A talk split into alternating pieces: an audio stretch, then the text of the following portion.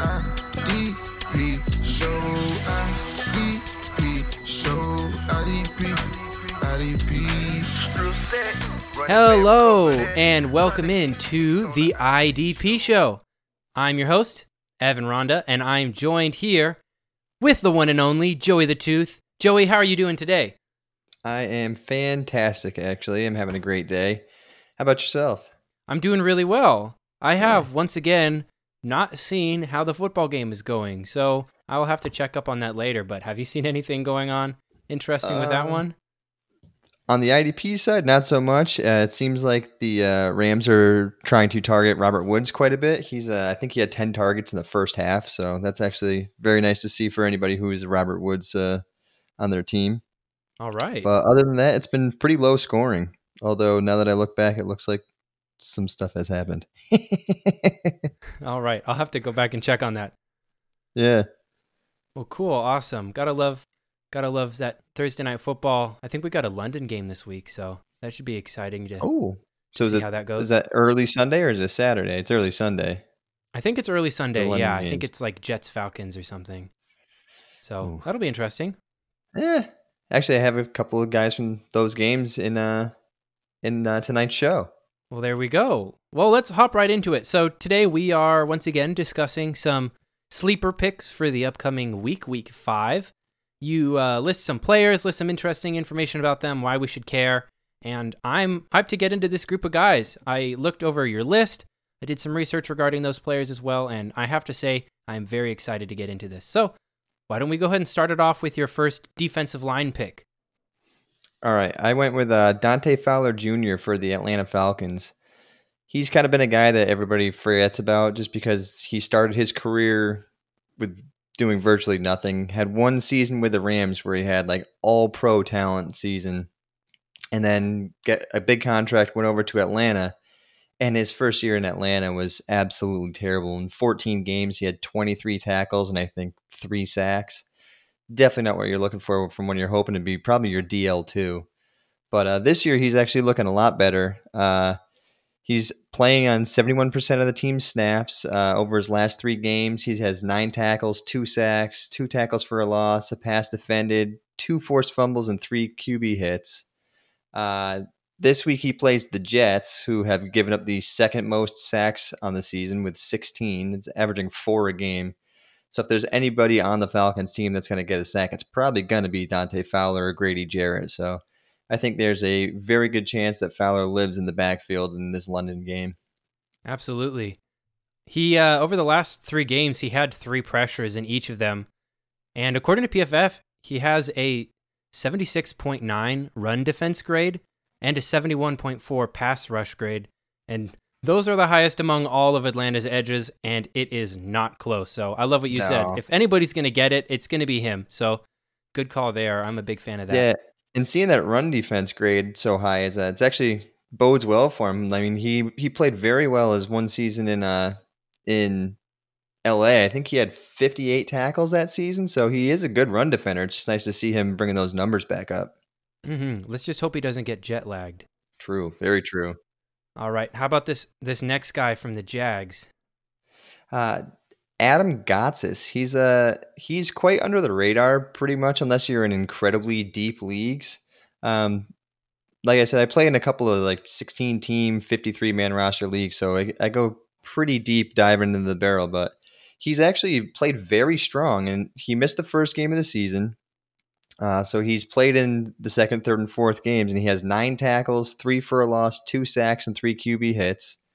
Uh, he he plays on the interior, and he plays the second highest interior D line snaps of anybody on the team, behind only Malcolm Brown, who plays nose tackle. Uh, he's strong in the interior and run defense, and uh, he plays the Titans this week, who have given up the most sacks in the league with 17. And uh, the fact that he plays well in run defense bodes well for him because they're probably going to start stuffing the ball with Derrick Henry again because they could still be without Julio Jones. They might get AJ Brown back, but I think they're going to be without Julio Jones again, and it might be run heavy attack. So we can hope for the uh, the sack again this week, but I think he'll actually have some uh, a pretty high tackle floor. Mm-hmm. I like that call. The Titans' offensive line actually has the highest pressure rate allowed in the league at 29%, and they have the third highest pressure to sack conversion rate allowed in the league at 20%. So I think uh, if that doesn't tell you their offensive line is garbage, I don't know what will. Oh, yeah, that's that's hot trash. Oh yeah. let's uh let's move on to some linebackers. Uh, why don't you tell me about this first guy you have here? All right, uh, Reggie Ragland of the New York Giants. So Blake Martinez went down with a torn ACL two weeks ago, which was terrible for the Giants. Uh, everybody ran to the waiver wire and they grabbed Tae Crowder because he played well last season, and rightfully so. He played on uh, 100% of the team snaps last week. But Reggie Ragland was on the field for 78% of the team snaps as well. And uh, he finished the game with eight total tackles. Only four were solo, but he was around the ball. He's kind of your old school style, run stuffing, just gap filling linebackers. Uh, they played the Cowboys this week. And uh, last week, when the Cowboys had a big lead, which I feel they will have in the Giants, uh, they ran the ball 30 times with Ezekiel Elliott and Tony Pollard. So that actually bodes well for Reggie Ragland's style. So, I mean, I think he could see another eight tackle game easy. I love it. Uh, according to PFF, he's actually the highest graded linebacker on the team in week four, anyways. And whatever stat you name, he was more efficient at it than Tae Crowder. So I think uh, that bodes well for this week, like you were saying. I think, you know, if we want to truly be successful with this call, we need to realize that Tae Crowder is just not that guy, pal. Right. Right, right. Tae Crowder, yeah, sure. He looked good in, in short stints last year, but that's all it really was, was short stints. Uh, I mean, Reggie Ragland is a veteran. I mean, he's been a starter with he was a starter with the Chiefs, and I mean, he he really serves zero purpose in pass coverage, but when you're playing as the lone linebacker for some of the time, like if he ends up taking that like Blake Martinez style role, then you don't really need to be that great in coverage because you have a plethora of D- DBs behind you. Mm-hmm. Yeah, and they do have a lot of really good DBs on that team. Yeah. Definitely. All right, how about Definitely. how about this uh Lions linebacker? Uh, this is kind of a, a deep, deep sleeper. Uh, Jalen Reeves-Maybin, he's kind of taken on an expanded role since uh, Jamie Collins went out. I thought it was going to be Derrick Barnes, who was my last week's sleeper. But uh, Jalen Reeves-Maybin outside of Alex Anzalone, who played every single snap for the Lions, he was actually led all other Lions linebackers in snaps with 66%.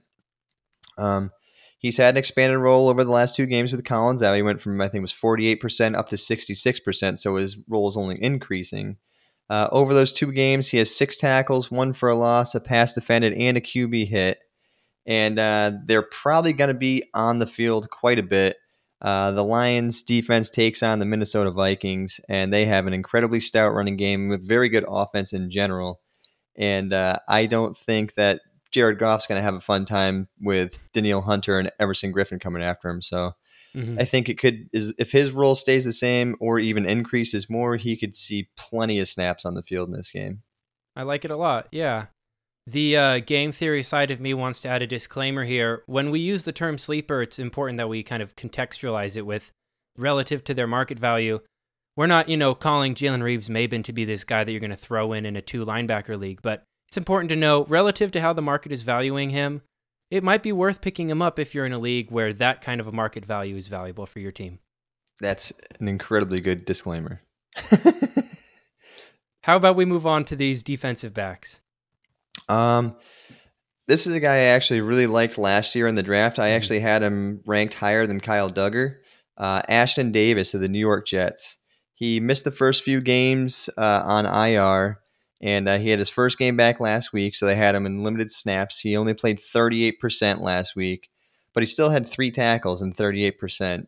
Uh, he had zero injury setbacks. Um, he only needs to beat out Jarrod Wilson for the job, which shouldn't be hard for him at all. Uh, Marcus Maye is actually out for at least two more weeks. Uh, Hamsah Nasirildeen just went on IR himself, so there's there's just vacancies all over that defensive backfield. Uh, they have to worry about Cordarrelle Patterson this year, this week, who has been explosive for the Falcons, surprisingly at his age 31 season, I think. Um, but he's catching a lot of balls out of the backfield, and you need somebody with Ashtyn Davis's closing speed to uh, to get Patterson because he, in his own right, is incredibly quick. So I think Davis is going to be incredibly busy all over the field in this game. I love it. I just traded for Patterson in a dynasty league, and I don't know what to do with myself. It feels so wrong. I did too, actually. I traded. Uh, I'm in a win now league, right? And it's me and this one other guy. We're battling for first place, and it was the same last year. And I just traded Kenyon Drake and a third for Cordarrelle Patterson. That's that trade sounds a lot better than one I made. I I don't want to get into it. It's it's not something I'm proud of. It was something that was necessary. Um, I wish I would have written it down. I I read something about Ashtyn Davis's uh, tackle grade last year. I think it was like in the 90s. So he didn't do very well in his first week back. I expect him to get a lot better as he gets his legs underneath him. But Yep. something that is really worth noting is 58% of his snaps in week four were in the DL, in the box, or in the slot. And that's the kind of snap locations that we really care about for defensive backs. So that was nice to see majority of his snaps being there. Yeah, I think uh, I think it was Macri that pointed it out to me. There was one game against uh, the Patriots, I think it was, where he played an obscene amount. It was like I, I don't even remember exactly what it was, but it was like sixty or seventy percent of his snaps were played on the defensive line. Hmm. It was unreal. It was, it was such a strange stat that he threw out there. I was like, wow, really? But hey, that's the I kind wonder- of guy he is. He can play all over the field. Yeah. I wonder if that speaks more about his talent or their dearth of talent on the defensive line last year. that's a very good question, and probably a little bit of both. I wouldn't be surprised if it was. So, we just went over a couple individual players that you liked. Why don't we go ahead and talk about some overall position groupings for this upcoming week that you're a fan of? All right. Uh, for the defensive line, I actually like the Green Bay Packers. Uh, they're taking on the Cincinnati Bengals. Um, the Bengals O line has improved slightly, but they're still giving up just under three sacks a game. Uh, there's a very good chance they're going to be without Joe Mixon, which means they're going to be a lot more pass heavy. And uh, Rashan Gary has looked very good actually at the uh, playing a role in outside linebacker now with Za'Darius Smith out. So you have Preston Smith on one end, Rashan Gary on the other end, and Kenny Clark in the middle against the Bengals O line that's mediocre with Mixon out. I think that's a, a recipe for success for the Green Bay Packers. I totally agree. And if anybody needed a little extra boost to that argument, according to PFF's offensive line defensive line matchup chart, the Bengals have a negative 4% pass block advantage and a negative 7% run block advantage versus the Green Bay defensive line. So I like that call there a lot. How about this uh, Colts linebacker corps? Uh, it's actually the second week in a row that I like them as my favorite linebacker group. But I mean, Darius Leonard and Bobby Okereke, they they just play so well next to each other. And this week they take on the Ravens, who have run the fifth, fifth most rushing plays so far in 2021 with 127. Uh, they target the tight end as often as any other team in the league outside of the Kansas City Chiefs with Mark Andrews. And uh, you also have to worry about Lamar Jackson's running ability. So Mhm. these guys are both athletic enough to to get out and get after Lamar Jackson. So I think I think uh, this could be a very nice week for that Colts uh, linebacker group. I love this take. I I nerded out a little bit when I first read this because I saw you say, you know, the way that they utilize their offensive weapons is beneficial for linebackers, and so I was like, huh, I want to look something up. So I I kind of got sidetracked and I compared how defensive linebackers have compared to their offensive on a week per week basis, and then kind of compared that to the league average. And what I found was the Ravens actually have an above league average matchup matchup for linebackers, just like you said. So they have allowed a positive positive four percent of tackles per snap to the linebacker position than league average. So for every snap that a defense plays, four percent more of those snaps end up in linebacker tackles than league average, and six percent more of those tackles to the linebacker position end up going to the linebacker position per total tackle. So another way to phrase that would be for every tackle that a defense has against the Ravens, more than 6% of those are going to the linebacker position when compared to league average. So basically, yeah, I like this take. I absolutely love that. I, you sent me that chart after you did all that. Unfortunately, I fell asleep last night. I was waiting. I was waiting. I was like, oh, I need to see what he's doing now. And I read it this morning. I was like, oh man, that is fantastic. That is some great research, and I love it, man. I love it. I'll have to put that up on on Twitter a little later. We can nerd out a bit on that. Maybe I'll have Definitely. to do that for some other things too. Who knows? Maybe tackles aren't the most predictive stat, but hey, knowing something is better than not knowing something, so it could be a cool tool. Exactly. Why don't we go ahead and close this one out with this final defensive back group that you called here? Uh, I'm going with the Denver Broncos. Uh, the Steelers have thrown the ball a ton this year, and uh, Ben Roethlisberger has not looked like his greatest self. He's been pretty erratic. Uh, he's had a tough time being mobile in the pocket, so it's it's leading to him making throws that he doesn't want to make. Uh, the Broncos' defensive backfield is full of ball hawks. I mean, you got Justin Simmons, Patrick Surtain Jr., Kyle Fuller. They can produce turnovers. Uh, they have a rookie who's played, I think, a combined like 25 snaps the past two weeks, Caden Sterns. And he has, in those snaps, he has come up with a pass defended, an interception, and two sacks. So he's a big playmaker in his limited time. Plus, Kareem Jackson keeps making plays all over the place. And it just, I don't see it ending well for Ben Roethlisberger in this game. I, I think the Broncos are going to be up again, and it's going to force Ben Roethlisberger to throw the ball a ton. So this defensive backfield should should score quite well. You say you don't see it ending well for Ben Roethlisberger in this game. I say I don't see it ending well for Ben Roethlisberger. Period. Nope, at all. Yeah, his Yeah, pocket mobility it has is not looked great. yeah, his his pocket mobility has been uh, essentially him tripping over himself. So Right. how far things have changed since the last time recorded an episode. Um, some other interesting things about Big Ben, as if you needed more evidence to support his downfall, he's thrown the ball 170 times so far this season, and that is tied for second in the league. So for pass attempts, of those 170 throws, he's thrown eight turnover-worthy plays. That's tied for third most in the league, behind only Trevor Lawrence and Zach Wilson. There you go, Big Two Ben. rookies. What a, what a great way to close out your Hall of Fame debut than to Oh, be throwing the same amount of turnover worthy plays as these two turnover prone rookies. So that's a that's a really positive note for me to end this discussion on. But yes, I totally agree. I think the Denver Broncos defensive back group is primed for some very tasty, tasty passes. Yeah. Plus, I mean, Big Ben's going to have Malik Reed and Von Miller up in his grill all game. Oh, so yeah. it's, it's going to be a lot of just poor, poor passes. And man, it's crazy because you watch Big Ben, Big Ben, like early in his career, he was never really mobile, but he was incredibly hard to take down. Mhm. Now, like you said, he's just like tripping over his own feet. It's it's like Ben, it's time to hang it up, man. I'm sorry. I'm sorry to say it. you've been great, but it's time to go. And if they decide to continue to throw negative one yard swing passes to Najee Harris on fourth and ten, that could probably spell some good uh good turnover potential opportunity for for some of those defensive backs as well. Let's uh let's go ahead and close this out. What what projects do you have coming up that you would like to let the listeners know about? Um, you can read pretty much the entire thing of what we just read or what we just said here in my uh, sleepers article. It comes up uh, every Saturday.